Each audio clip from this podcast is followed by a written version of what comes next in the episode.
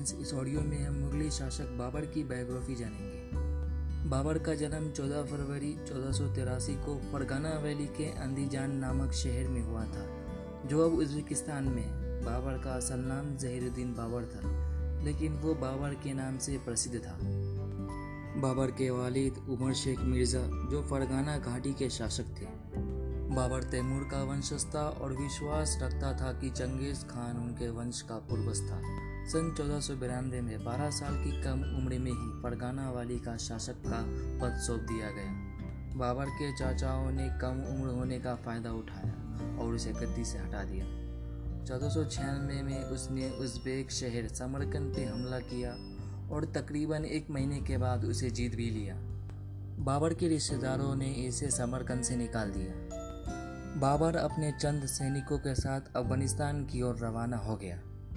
1504 ईस्वी में काबुल फतेह करके अफ़गानिस्तान का हुक्मरान बन गया। उस समय हिंदुस्तान का शासक लोधी साम्राज्य के शासक इब्राहिम लोधी थे। बाबर को लगता था कि दिल्ली की सल्तनत पर फिर से तैमूर वंशियों का शासक होना चाहिए। एक तैमूर वंशी होने के कारण वो दिल्ली की सल्तनत पर कब्जा करना चाहता था। बाबर सुल्तान इब्राहिम लोधी को अपनी इच्छा से अवगत कराया। इब्राहिम लोधी के जवाब नहीं आने पर हिंदुस्तान पर उसने छोटे छोटे हमले करना शुरू कर दिया। बाबर ने दिल्ली सल्तनत पे कई सारे हमले किए, लेकिन उसे निराशा हाथ लगी। बाबर ने दिल्ली सल्तनत पर 1526 में आक्रमण किया। इस युद्ध को the first battle of Panipat के नाम से जानी जाती है। यह युद्ध बाबर नामा के अनुसार 21 अप्रैल 1526 को लड़ा गया था। बाबर की फौज इब्राहिम लोदी के फौज के सामने बहुत छोटी थी। इब्राहिम लोदी के फौज में एक लाख सैनिक थे। और बाबर की फौज में दस हज़ार सैनिक थे। इतनी बड़ी सैनिक होने के बावजूद इब्राहिम लोधी युद्ध हार गया और युद्ध स्थल पर ही मारा गया।